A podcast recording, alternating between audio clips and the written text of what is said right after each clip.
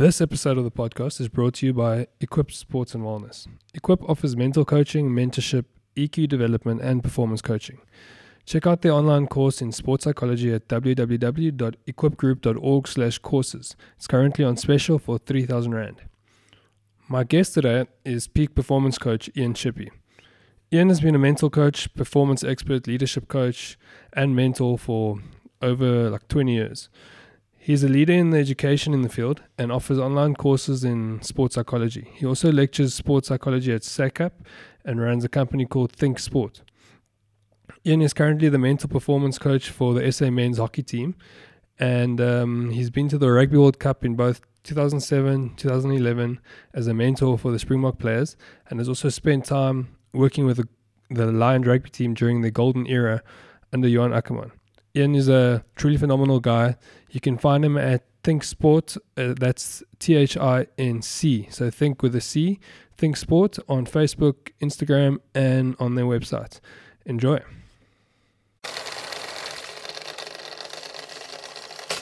Just listen.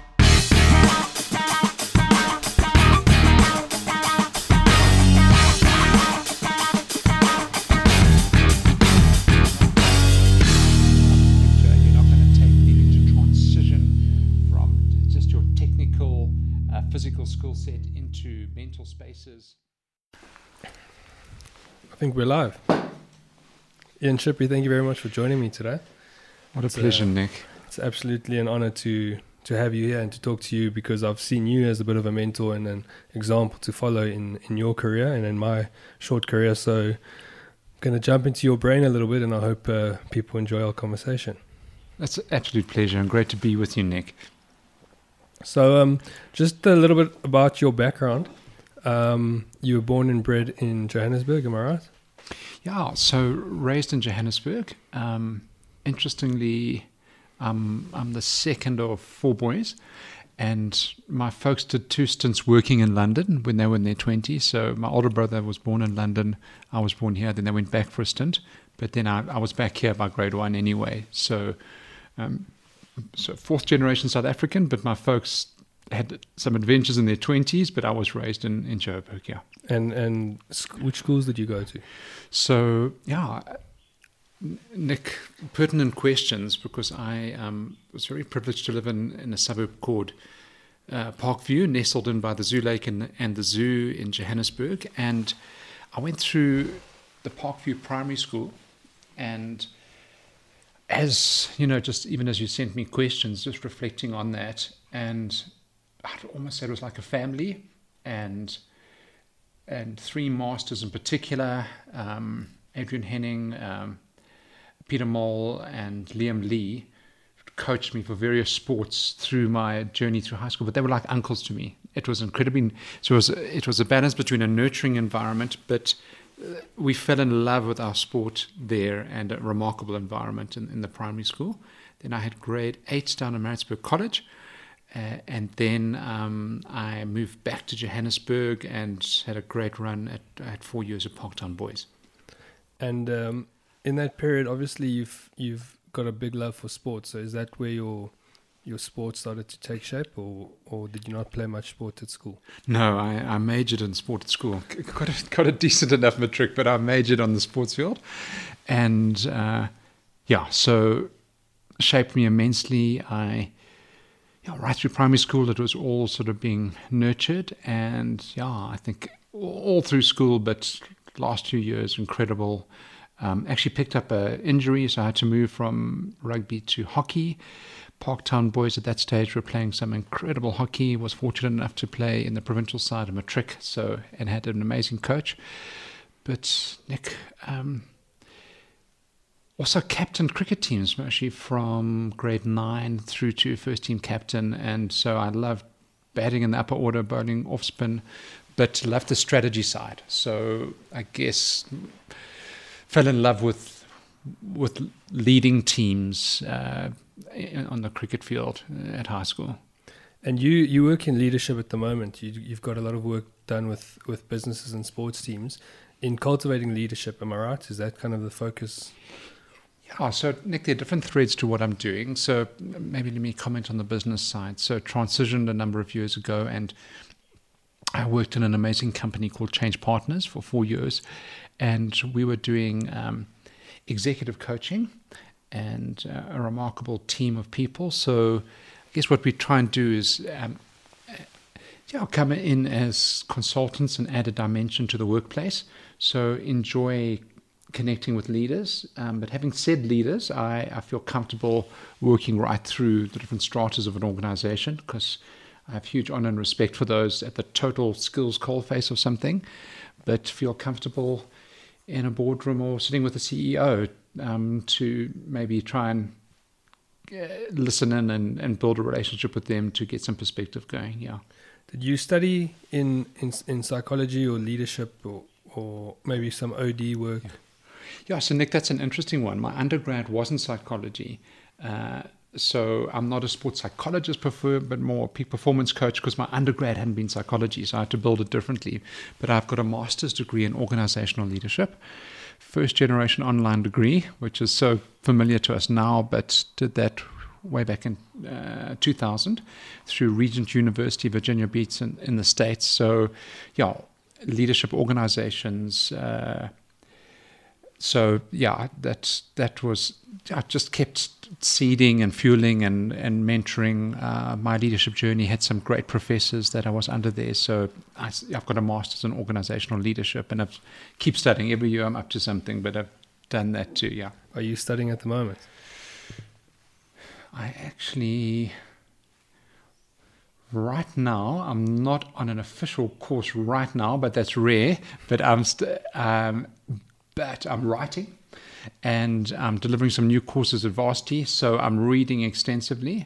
But on the sports uh, and applied sports psychology side, I studied under Dr. Patrick Cohn in 2010.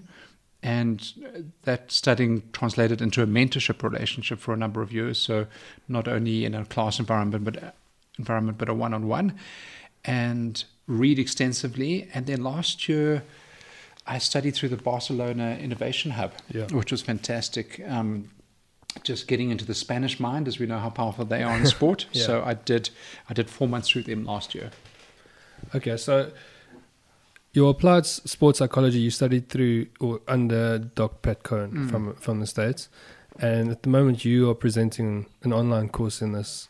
So, actually, actually in a few spaces. So the one course I I do through HFPA that is Doc Cohn's material. So he, he rightly gets royalty on that, and eh, HFPA are my education partner there. But I also lecture that at SACAP and and independently. So I guess I'm in a few different streams, passionate about the subject, and I think in South Africa we need to get it out as much as possible. So a few doors are open for me there. So I'm I'm doing that in a few different spaces. Can we talk about the the education about that quickly? Because growing up, I've always wanted to be a sports psychologist, but finding the the studying pathway for that is almost non-existent.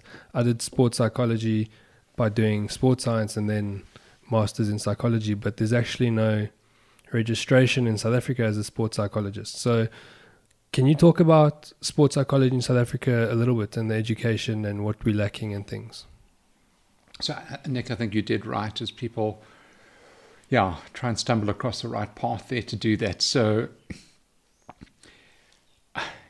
yeah, and, and you also want to be close to faculties where it's not just academic, but it's pragmatic and it's alive. Um, you know, I think of some of our hubs, Stellenbosch, Potch, uh, Pretoria, some of the hubs of those high performance centers. So you almost want academia and, and the practical side to to bleed into one another. But coming back to your question, so yeah, in South Africa, one would to be a sports psychologist, you would you either need to you need to do psychology and come out as an educational psychologist, a, a clinical or counseling psychologist, and then build upon that. The challenge is you have to build the sports leg as well as you did with your sports science. So, so yeah, depending some other countries, you're going to sit in a in a, in a sports psych faculty and and get those those mentors and professors to be breathing that sports side all over you. But in South Africa, which is mostly appropriate, you would be in the clinical or counseling space. So you're going to have to delve in and get that sports knowledge somewhere. So there's not a nice classical clear path to it. Um, yeah, so you sort of hack your way through the system a bit. is that is that the the gap you're trying to fill with the with the online teaching, or are you just doing that because it's something you love? So, so both, both a passion for it, and and and Nick, what are my passions. I, I think we need people at, at, all levels, and that's why I sat at the feet of Doc Cohn for years. Um, Doc Cohn must be touching 60 now, so he was a first generation American sports psychologist so those were some of the generational guys who did their PhDs in that yeah. uh, before it could even be offered as a, a career, as a, a, study path at university. So I feel we need it at all levels in South Africa. So HFPA is tucked in at the college level below the university yeah. level. So I think my passion in the South African context is I'm convinced that if we can give some insights to both players and to coaches – we can build upon our foundation. So, as South Africans, I think we've always honored the te- technical aspect of our sports. And I think if you track it back decades and decades, um, I think there were big transitions in the 70s and 80s, uh, last century, as um, strength and conditioning and nutrition came in. So, you know, it, it if you were a cricketer in the 1980s, you were you would have been a freak like Kepler Wessels to be in shape and in condition. yeah. yeah. You know, so in the 90s, strength and conditioning started coming in the, nutri- the nutritional piece. So if South Africans, if you know, if we could add to our technical piece, now our we've been immersed in strength and conditioning and nutrition for the last while, but but I think there's still a missing component on on the psychology piece. Yeah a couple of, of guys have, have started to pop up that when when I look for people to connect with in this field, uh, yourself was one of them early in my career, and then Tom Dawson Squibb. Everyone kind of knew about Paddy Upton, but he started as a you know strength conditioning coach, um, and then we had someone like Mike Horn working with the Proteas um, on on different things, but uh, in my opinion, that touched on sports psychology. Um, also, when you look at the international teams, um, someone like the Western Province rugby team never had someone, but now they've got Tom working with them quite regularly. So, do you think it's something that's that people are starting to pick up on, like the nutrition, like the the strength and conditioning? Definitely, uh, definitely picking up on it, um, but still maybe not there enough. And so, if you go back to Jake White's chapter of leading the Springboks, he took over in 04 but I think soon after that time brought Henning Gericke in. Now he's a rare bird as well because he was an extraordinary middle distance athlete.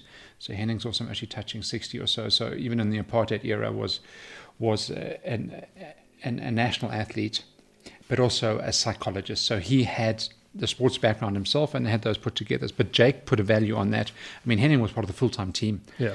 So so that's that's even 15 years back. And that, that was probably the first time we've heard of that in South Africa, a full time part of the team psychologist.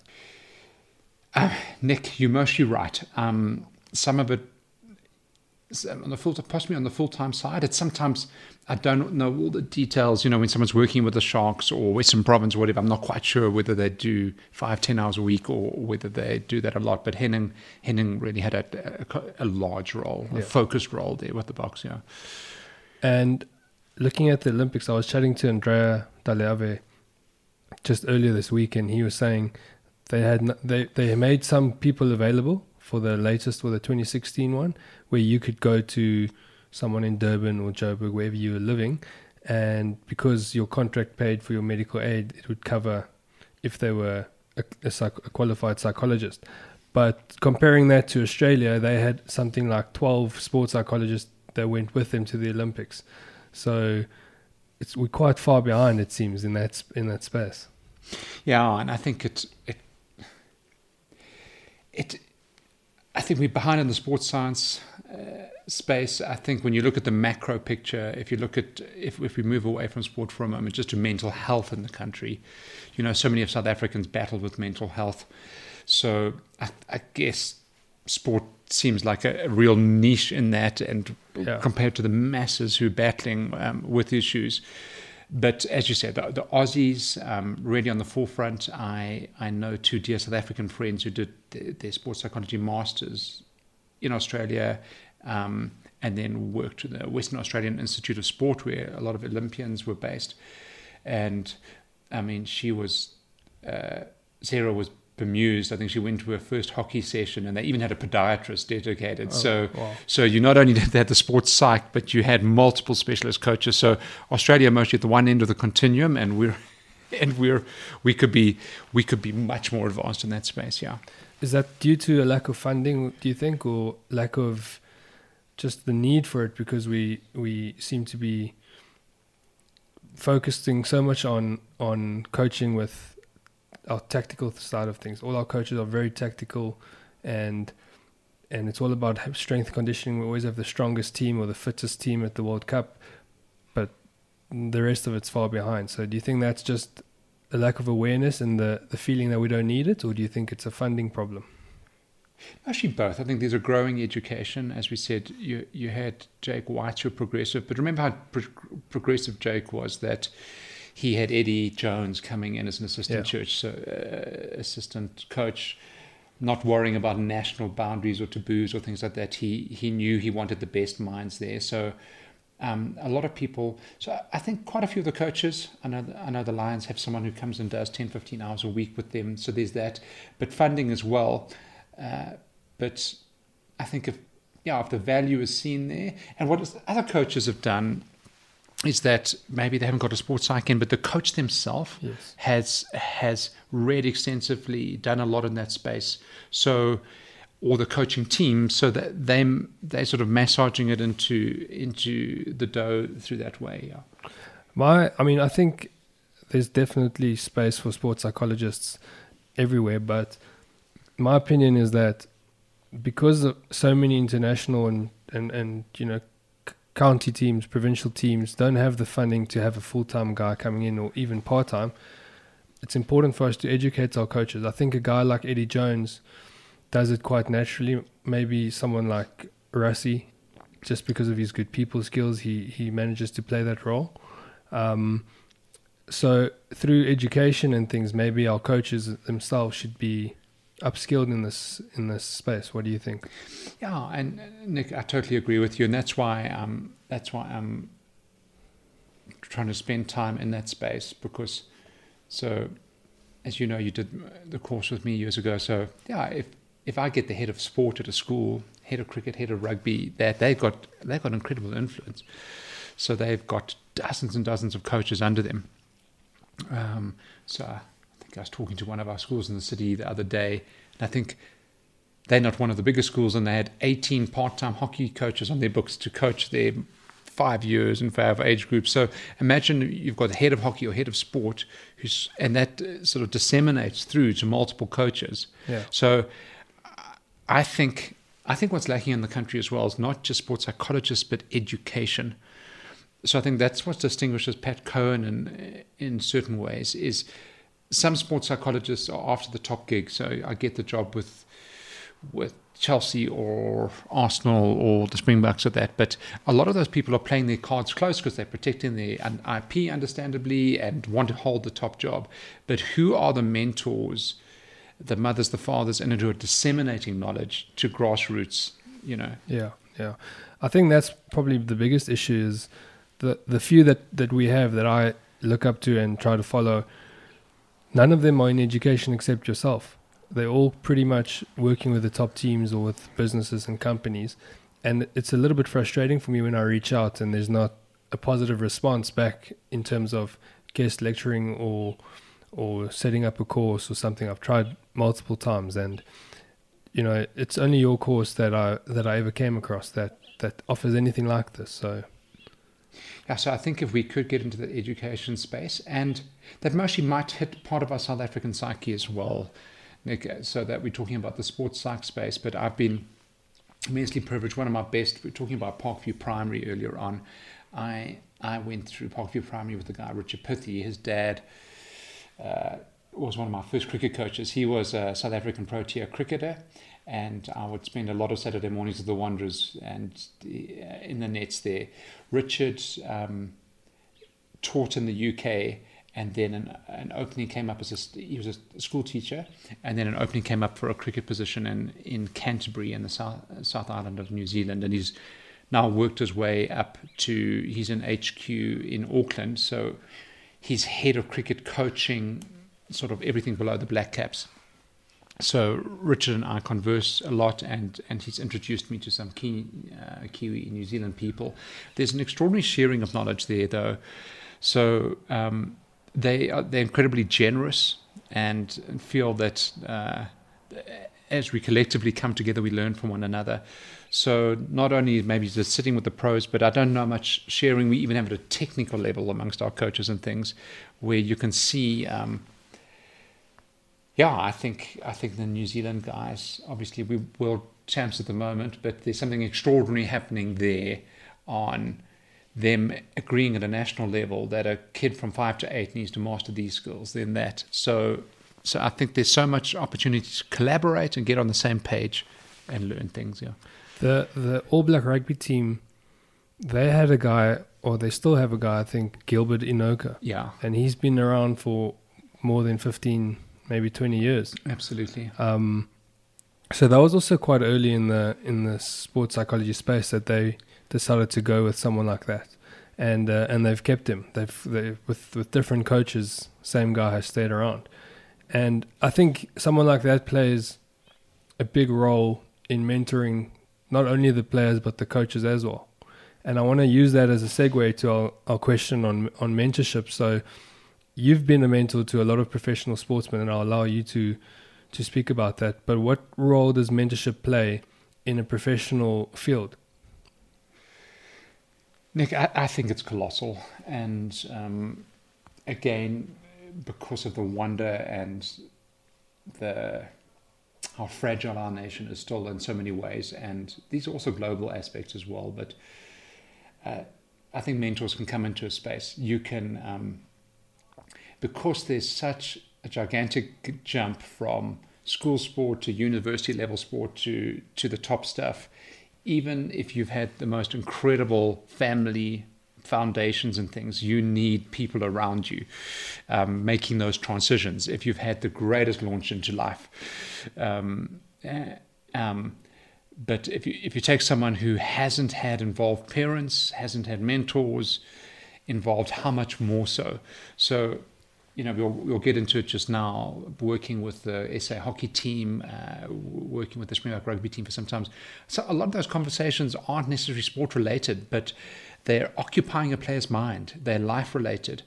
And it's very hard to give your focus to what's taking place on the field when when so much of other life is buzzing around in your head. So I think I'm a huge believer in generational exchange and mentorship here the the mentorship at a at a young person's age or age groups when when they 13 14 up until 18 they're going through a lot of life changes naturally and and parents are there most of the time and even when they're not teachers and coaches can play that role. But once you become an adult who who do players look to for mentors? Yeah very true. And again let's maybe just take something out of the New Zealand book and we must come to people like Johan Ackermann just now in our conversation as well, who's a real father figure to many of the Lions. But I, uh, I spoke uh, last year.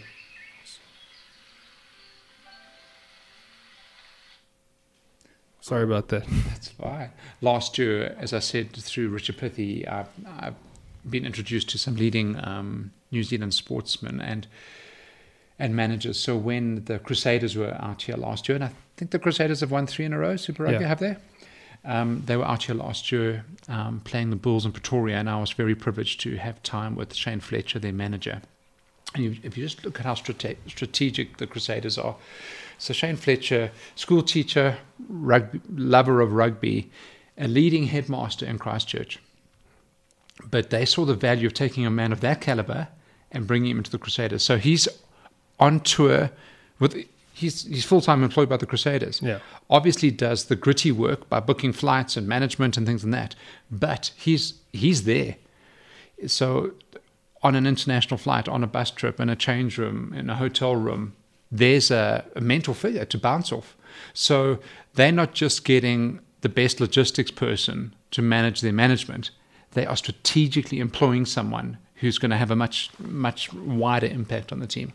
And and that combined with someone like Scott Robertson, the head coach, is a great combination because he's not only been a player himself as well, but he's also quite young, so he can relate well with the players. And I think any team, and maybe you can touch on this, any team that we've seen that's been successful has some sort of combination between coaches and, and other role players that are mentors, including Johan Ackermann and I think Rassie Erasmus and those guys. So absolutely, and I and I think this gets to to the bigger picture. So um, I'm going back to the Western Australian uh, example, and uh, I think I incorrectly I said it's actually Heather Heather Bain. So Heather worked, I think, with three cycles of Olympic athletes, um, Athens, Beijing, and London, I think. And she said she's a psychologist and uh, full full clinical psychologist, but also a sports psych. And she said in the Olympic Village there, um, she was mainly dealing with personal issues in young adults and uh, she was there and present for them in, in, an incredible way. So we need to know how to optimize uh, the mental and the emotional aspect of sport to complement our skills, our conditioning, and um, our strategy. But uh, th- there's a there's a whole human person out there, and if you're not catering for that, then then you're not catering for the athlete per se. Yeah. I think that's something a lot of people miss when we watch international sports is we forget that those are just people. As soon as they leave that field, their their life goes back to normal as as if though it's ours. The I was watching a documentary on Oscar Pistorius, and uh, if we forget, let's go to his past when he was an athlete. Um, seconds before he had to get onto the podium to receive his medal at the London 2012, I think, or maybe it was 2016. No, it must have been 2012. Um, he was on the phone to his girlfriend and they were having a fight and they were, you know, he was crying and I checked with Andrea who was there and Andrea says he couldn't understand because it's it's the truth. He was on his phone and, and in tears seconds before getting his you know his Olympic medal, and I think I think athletes are under pressure because they have to deal with those things and then put up this image of of who they supposed to be on on TV and and show up and be a teammate and all those things. And if you don't have someone that's been there or mentor, then it it kind of it's it's destined to fail, in my opinion. Definitely, and Nick, if you look at let's let's look at maybe a certain route to stardom in sport. Um, often for those incredible individuals, they they are starting to shine late teens, early 20s. So they've transitioned from, you know, maybe uh, elite athlete, but maybe playing SA schools, maybe shining on the American scene, then getting a college or university bursary, and then suddenly that just then catapults um, from having no money in their pockets. Uh, some of them can find themselves driving a sponsored car um, with cash in their pocket and things. And I think there are not a lot of parallels in the workplace and test unless you're a freaky entrepreneur and break out early and, and earn bucks.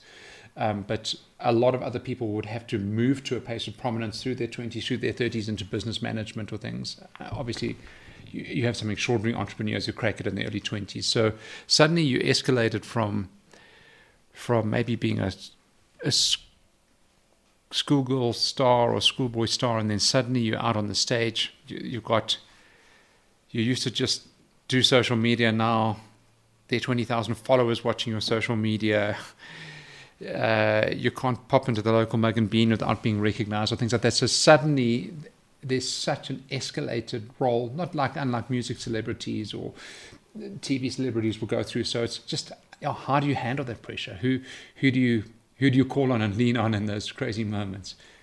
One of the things I've been interested in is when athletes are are traveling, sometimes away from home, three months, four months. And you've been in the space with athletes as a mentor when they are traveling. Um, what do they go through? What are some of the things you sit with them and, and talk talk through? What are the stresses besides missing the family and those things which are normal? What what else is there for an for an athlete? Yeah, so um, I was in fact on that side I've only been in the team environment. Um, and and yeah, so traveling wise was mostly just with with the Springboks on a few occasions, and I guess they had a head start that they built such a family culture, so that they were there as brothers to lean upon. So that was an incredible starting position. You know, some people don't have that same gelling, so there's an isolation. You know, there's not Yeah. that same friendship, so they were at an advantage like that. But Nick, there could be a range. Um, if someone's lost form and not making the starting lineup, they are fighting, not down spiraling into a certain place. A long trip can be very lonely if you're not making the starting lineup or out of form.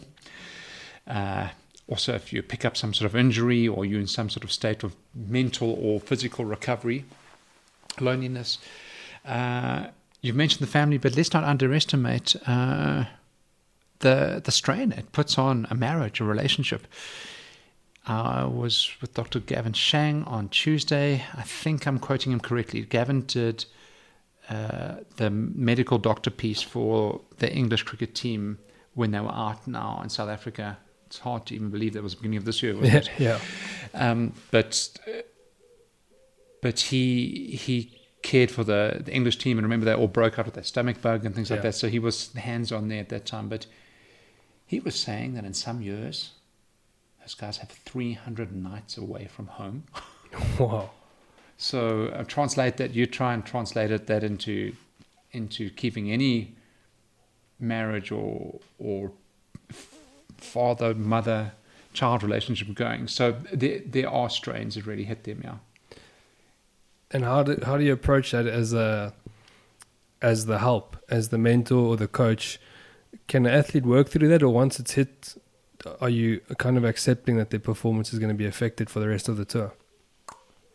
Good question. Um, Nick, I think it all starts with that relational glue and chemistry initially, and and if you're going to be a mentor or a sports psych or a peak performance coach, remember you're not just accessing, you're not just you don't just have your eye on an athlete's physical condition or technical ability or strategy.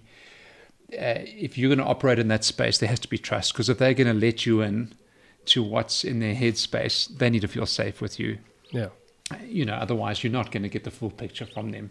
So that's so essential is is that there is just that trust that you are a safe place a confidential place. And if you're going to ref- want to refer outside because obviously you need a team of people around an athlete.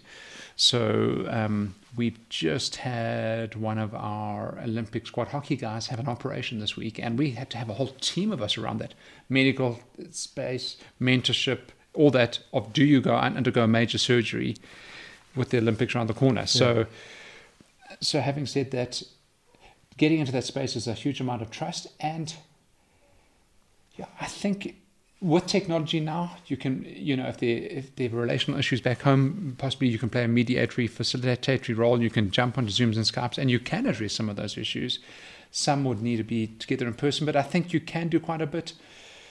Um, and let's not forget the incredible um, men and, and women who marry international traveling athletes and what they take yeah, on. for sure.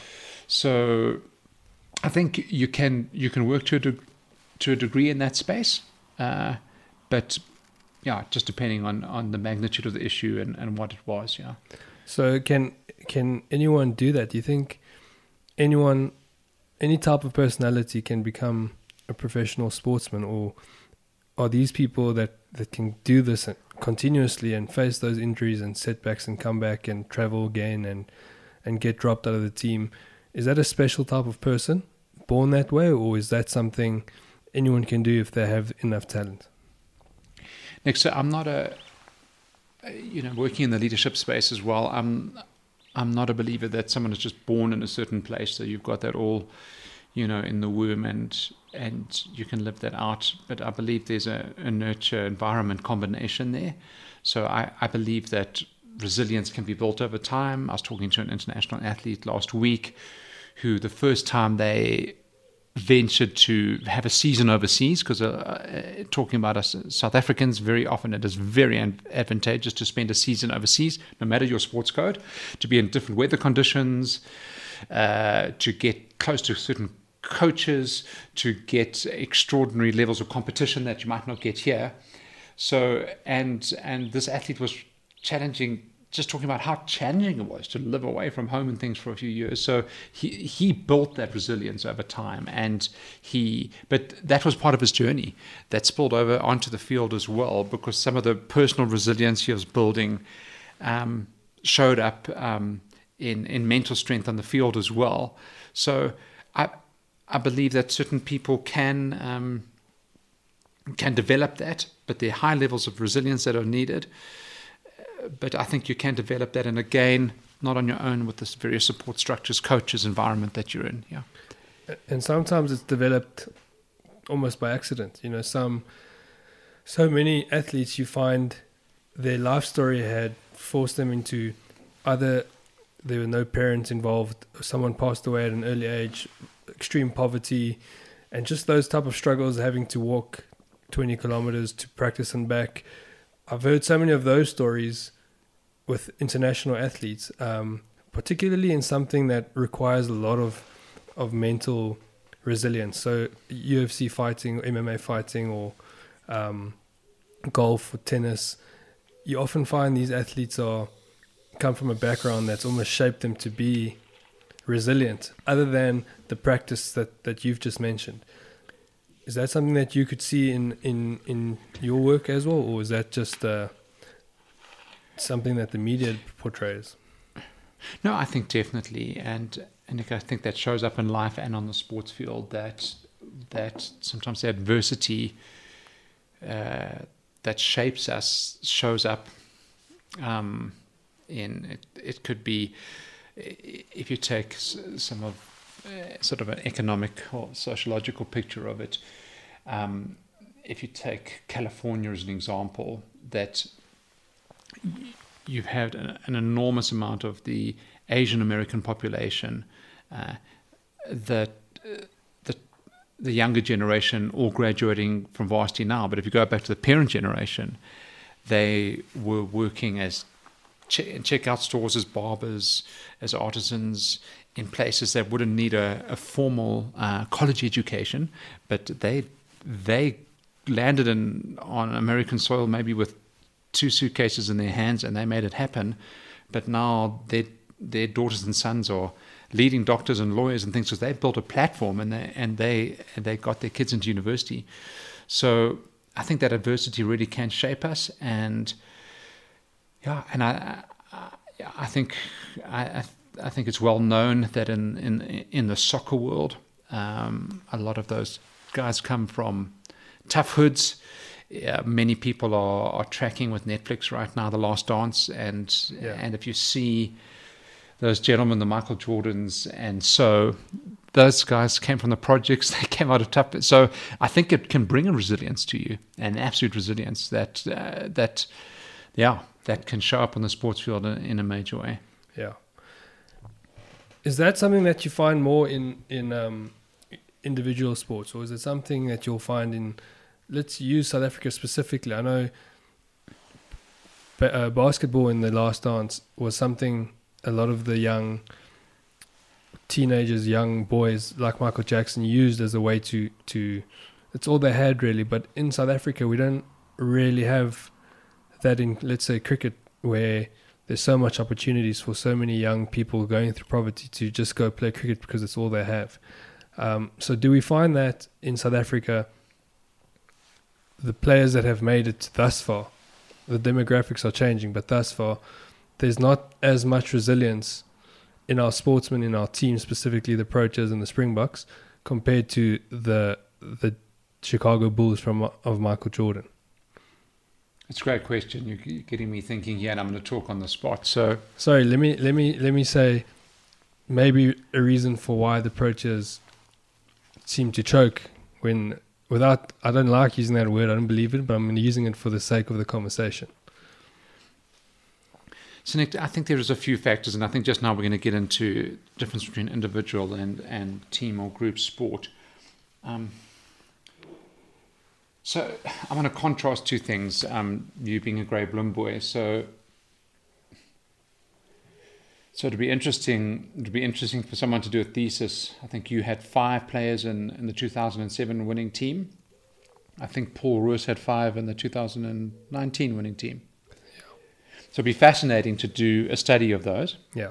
So where those boys came from uh, psychologically, um, and and and how there was nurture and things like that. So looking in the South African hockey squad right now, I think in the Olympic squad we've got six young men who've come out of Maritzburg College um, in a squad at the moment. So I was drawing back the curtain on that just this week, and they were talking about the extraordinary relationship with the coach and a lot of those boys coming out of the boarding school hostel, and how the coach had he was a border master in that house, and he had an incredible amount of extra time as a hockey coach and as a mentor to them. So those we would see as more privileged situations. This is Mark Boucher that you're. Yeah, that's Mark Boucher I'm talking about. So, so we're talking about a Grey Bloem. We're talking about uh, a Paul Roos. Um, at the incredible end of the spectrum in our South African schools, but boys from so many different backgrounds going to those schools. So um, there, I think there's, I believe in there being hotspots where where talent is nurtured and and developed, but you need to look at the ingredients of that. So there's so you have extraordinary school settings like that, um, and and remember, privileged people are, aren't uh, you know aren't excluded from adversity. You know, so you'll have teenagers. I'm sure we could go down to the the leading schools in our country right now, both both the girls and boys schools, and and ask some of those who who've never struggled uh, economically whether they would like to see more of their parents. I'm not sure thousands would put up their hands that even though they're in the most elite high school, maybe in the country, they they long for more nurturing and support and things like that. So so some kids with a great bank balance have had to have had to self nurture, peer nurture, and things like that. So they've built that. But yeah, I, I think it's as in life, a person has to use what's at their disposal um, to, to to build character, you know, and and. But I think the point we started out at is that there is extraordinary character um, that comes out of economic hardship and things like that. But but we we see people from very privileged backgrounds excelling on the sports field as well. So I don't think it's a a cookie cutter sort of approach, but but at learning and tran- transitional points in their life, did they take those lessons with them? Yeah, that's it's it's just the problem I'm trying to solve at the moment is why it seems my my knowledge isn't that great on it, but the the ba- the basketball and the and the football players that have all come out of this poverty driven world like Michael Jordan and and his teammates and that seems to be the the the general story in those teams but when we look at our teams I mean if you just take AB de Villiers Faf um, KG Rabada all of them went to very good all boys if not private elite sporting schools with all the facilities in the world, it just seems there's a difference in the type of person that makes it professionally in our country and and overseas. Is that a is that a fair? Nick, I'm reflecting as as well as we chat. So, yeah, I, I think that'll be a, a, great study to look across um, sort of some of those backgrounds. So you've got your KGs and and Fafs and them. Uh, but remember how well those guys have done on an international stage and IPL stage and things like that. Um, then, then I, yeah, you. So there are two, um, the Cassiem brothers who are starring in the hockey team right now, Bishops. who bishops, but I think they're on on bursaries and and out of uh, Yeah. wouldn't have been able to pay their way through there. With, without the assistance and things like that, so there you've got that that combination of of extraordinary opportunity given to someone who wouldn't have been able to seize that. But then um, you've got Keenan Horne right now, who's the captain of the Western Province team. Keenan, who um, Western Province actually won the Interprovincial last year, so you know, an incredible cluster of players. Last year, have come out of Marty's there, um, but uh, spills over. Keenan didn't have that privileged school route and has had to f- fight his whole way. So there's got There's you've got two pictures. You've got the Cassiem brothers out of Bishops, and you've got Keenan just having to fight every single step of the way, put them together in the same provincial team and national team, and something sparks. Yeah. It would be interesting to do a study to find out the mental blueprint for Yeah. for for having the the right set of mental skills to make it in whatever sport you are. Because we've seen countless of very very talented kids not make it, and then we've seen kids that aren't as talented that make it, and then you get the combination, which I think is like the Cassiem brothers, who are unbelievably talented, and they they love the sport and they um you know they've they've had hardships in their life but they've had opportunity as well so i think maybe a blueprint could be developed around their personalities because they've got the combination of things we've spoken about do you have a, a theory on the mental blueprint for for making it as a professional or nothing yet Nick, you're asking probing questions and good questions. I, uh, yeah, a whole lot of things have to come together. So, um, so there would be coaching. We're doing a personal life story with the Olympic hockey squad right now, and it's interesting. We're saying who was the most influential coach in your teenage or university years. So, coaches played an extraordinary role. If you get back into the rugby narrative, I think I'm correct in saying that Schalkie Burger, John Smit, and Bryan Habana were all 13 or 14, around about the time that Francois Pienaar's team won. Something awakened in them Yeah. as 13 or 14 year olds. interesting Um, if you compare that to, to my teenage years, um, at the end of apartheid, the biggest thing was playing Currie Cup. So something wasn't awakened in my generation of player. There was no sight of South Africa re entering. Then you have those guys, the 13 and 14 year olds, in that impressionable age, um, seeing a, a Francois Pienaar, Joel Stransky, uh, Chester Williams playing and what that can do for you. And I think there are there are some studies going down which would be worth researching. Is what happens in the host nation hosting an Olympics? So if if you take um, the UK and I, I, you wouldn't be able to quantify it, but it'll be fascinating to see the spillover effect from hosting the London Olympics, the build-up years, building of stadiums. The, the, the UK team bagged a lot of medals um, Yeah. at those Olympics, and and it'll be interesting to see the spillover effect into into society. yeah So I think timing, um, upbringing, coaching, teams you're part of, people you play with. Um, but you- you're not going to you're not going to take resilience out of the picture. You're not going to take needing to transition from just your technical, uh, physical skill set into mental spaces. But um, yeah, Nick, so I think we and we need to look to patents and blueprints, but but I think in our position, we can have those as guidelines, but we can't cut and paste because I could be sitting across uh, the room. So, uh, an athlete I have the privilege of talking to three times a week is Tim Drummond, our national hockey coach.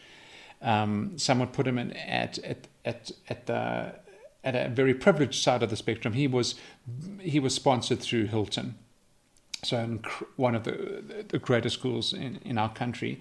But yet, if you see Tim as a 32 year old and the hunger he has, and I could tell you, I could point to you of how many core sessions he's doing a week, how many technical sessions, how many conditioning sessions he's doing. So there's one of the most privileged in the South African hockey squad, one of the hardest workers. yeah Uh, and so I think that the danger with blueprints is that I could be sitting across from a Tim Drummond, or I could be sitting across the table from Keenan Horne, the captain and the vice captain of the team. They've had different, different upbringings. And if I'm just cutting and pasting a blueprint, I need to tune into you, what's going on in your head right now. Um, and so I think I think they're guidelines, and I think they're non-negotiable points. But but I, I think as any psychologist, performance coach, you need to tune into that person, what's going on right now, um, and how you're going to help them navigate that. Because we might not be listening attentively enough if we're just following a blueprint. Can I ask you just to get that thing a little bit closer? Just when we move past it, it, it loses its sound. So that's perfect. So sorry, just to get back to that. So there's there's something in every athlete or in my opinion, there should be something in every athlete that that we can correlate between sports, regardless of, of what sports they're doing. But there's got to be something that takes them to that next level to be, to be able to go through so much sacrifice and and hardships in in missing out on family things, missing out on friends things, in order to be successful in your sport.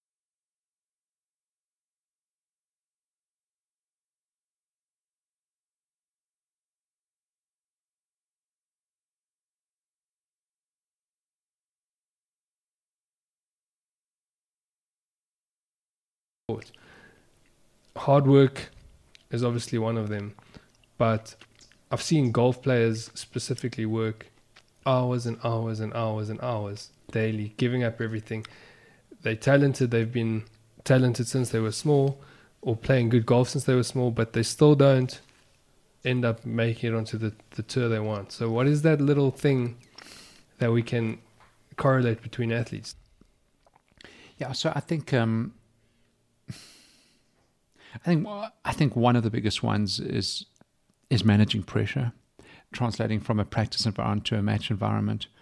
So, coming back to our South African context, which is so rich, um, Jonty Rhodes technically was not there as a number six batsman for the Proteas, would have not been a test player. What Jonty brought to a match, how he could get into that space, um, he was worth 20 or 30 runs before he had even got to the crease because of the runs he had saved in the field, his energy, his alertness, and things like that. Jonty made the transition. So, going round, if you were just choosing number six batsman in the country, Jonty was mostly third, fourth, fifth in line. But what he brought, and Jonty could manage that pressure, manage those moments. But I, I haven't had the privilege of getting close to Jonty, but some say that that Jack Russell, that was such an eager beaver out there, running and fetching the bowler's cap and running to the umpire. Apparently, he would introvert immensely in the hotel afterwards. Oh. Gave his energy to supporters, gave his energy to his team, but he had to replenish. But Jonty worked on that. If you go back to his early career, being a Maritzburg boy, and, and those Pietermaritzburg boys would have played their top sport in Durban as they transitioned from school to, to the Sharks or the Dolphins. Jonty had to pull out the car over because he had stomach cramps constantly with with suffocating anxiety. Oh wow! Had to pull the car over. Yeah. And and catch his breath again. So Jonty pushed through some things there. Yeah. So there seems to be a, a correlation in in overcoming something. I think when we when athletes learn how to overcome adversity, and in that adversity, you can call it there's pressure involved, there's there's consequences, there's sacrifices, all of those things.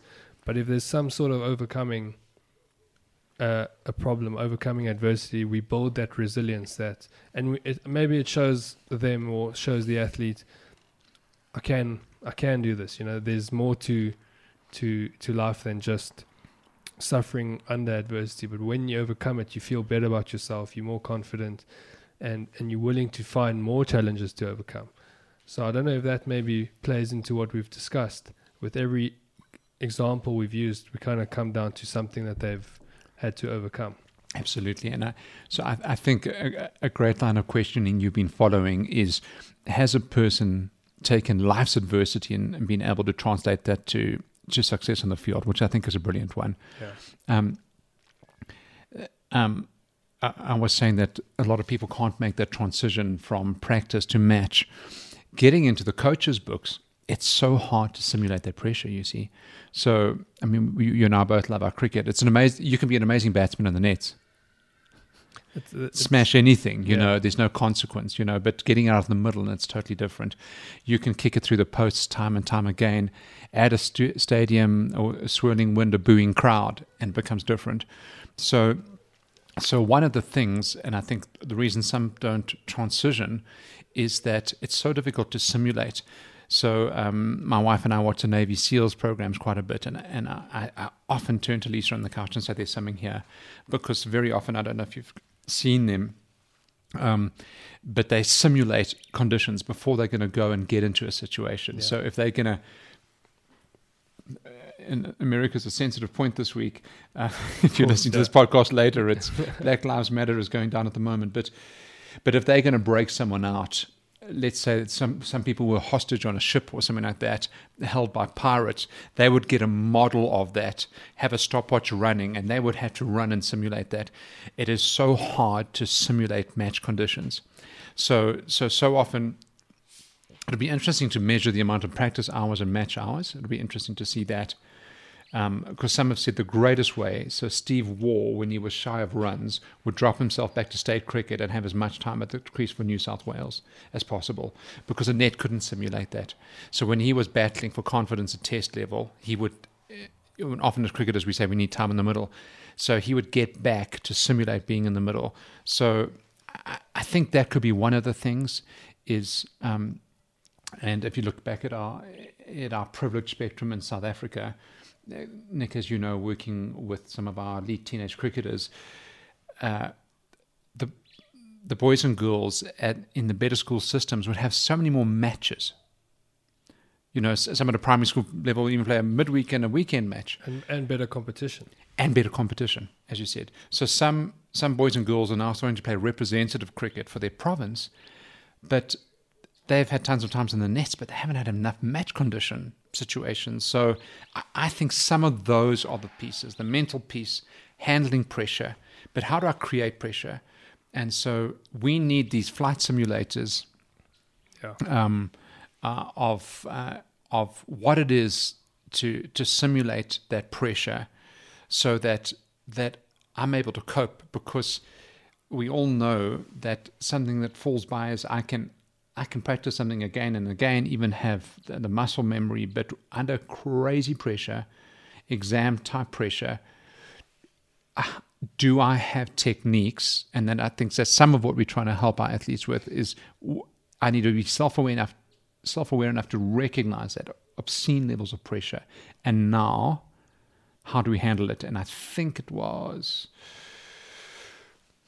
yeah, as guys were looking at the Springboks, as Rassie was forming the guys for the Japanese World Cup, I believe um, that it, it was some of the mature guys that were saying on is those those rugby teams get forged under pressure.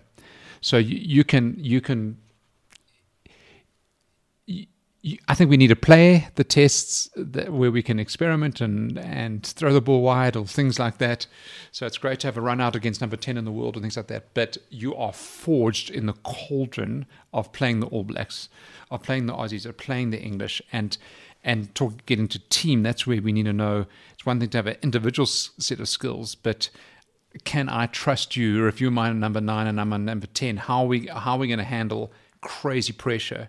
And so I think those are some of the things is are we able to make that transition? Um, and again, putting your thoughts together, some athletes maybe don't make it, but did they have the people in the corner? Did they have the mentors, the coaches to recognize talent, but but know that that talent had to be put in the fire? So, so to to forge that talent under pressure. Yeah. I just want to be mindful of your time because I know you've got to get away. Um, this is a great conversation, by the way, and where it's going. Thank but you. I just want to redirect it to to the roles you played in this in the spaces with the Springboks at the 2007, 2011 World Cups and around the, those times, and then now your role with the SA hockey side, and also maybe a bit of what you did with the Lions with Johan Ackermann. So, so with the Springboks, it was really a, a, mentorship role. It was not in performance psychology or things. It was being there as a mentor to many of them that was on a voluntary basis, that was on a contract basis, that was a voluntary trust trust relationship. So I guess part of the conversation when we've been speaking about just being there for guys. Um, and we know the the limelight the Springboks are in South Africa and globally.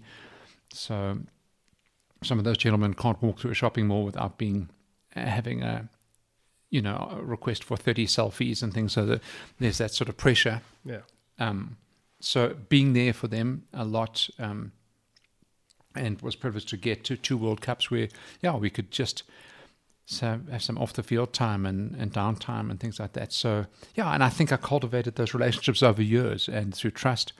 Um, and it's thread by thread.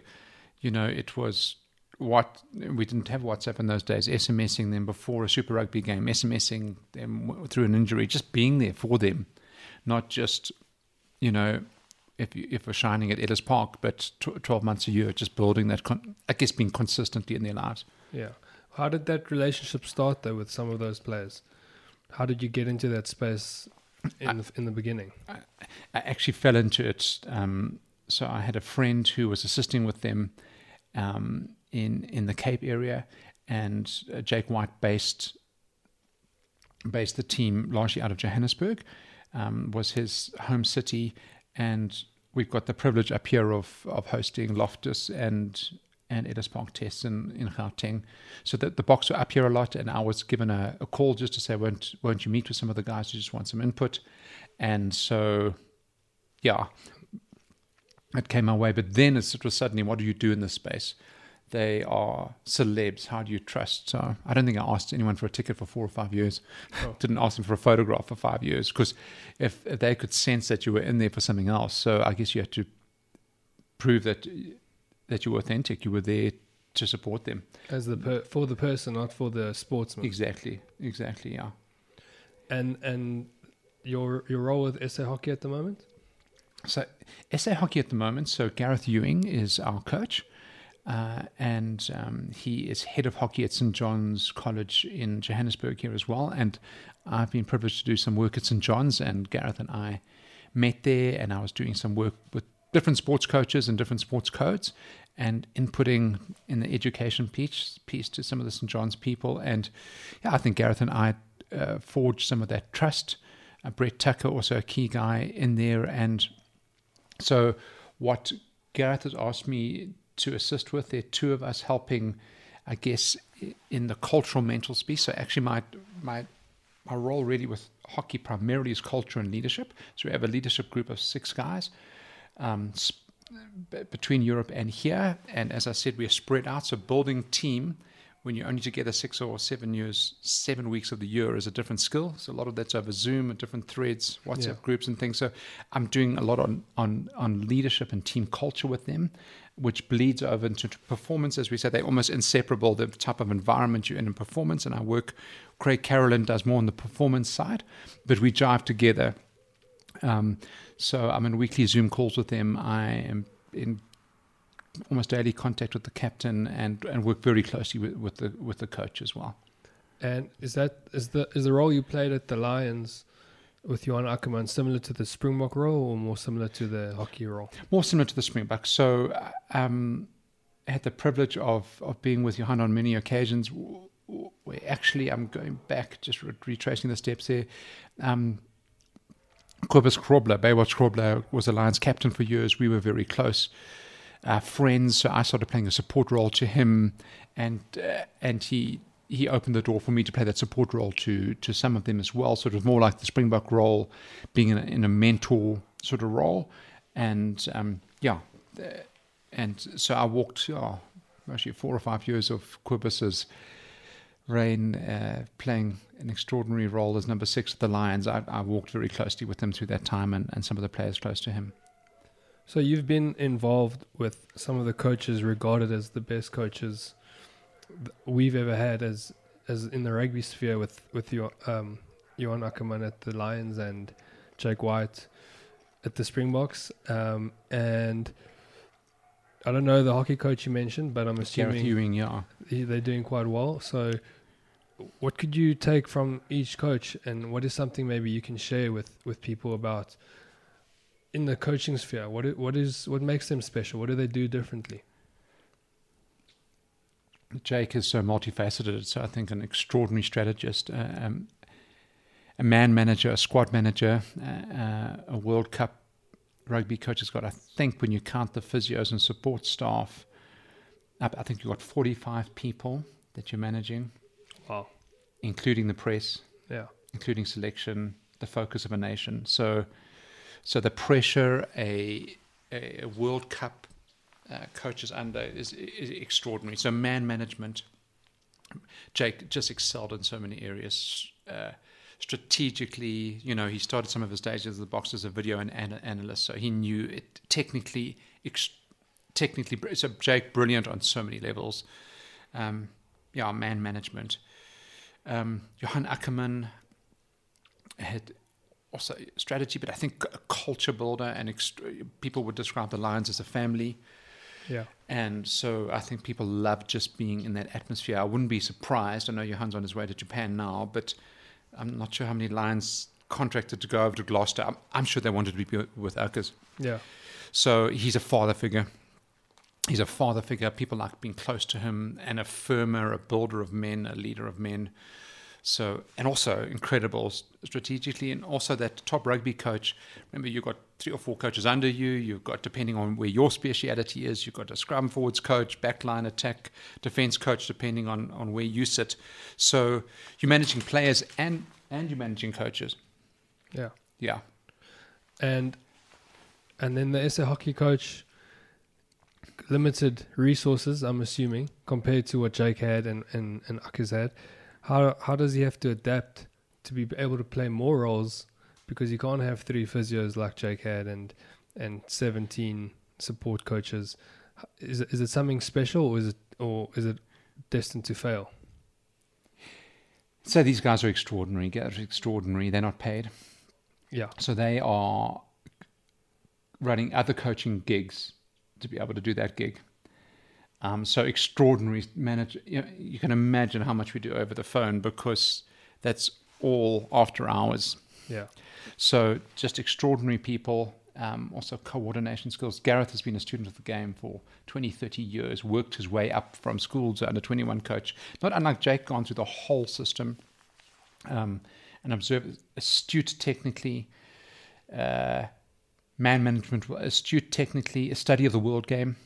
So he's not just studied our structures, but where the Europeans have come up, the Aussies have come up, the Argentinians have come up in world hockey. So he's a student of the game, uh, knows what he wants, and he's he's building a vision over time. But hockey guys are extraordinary.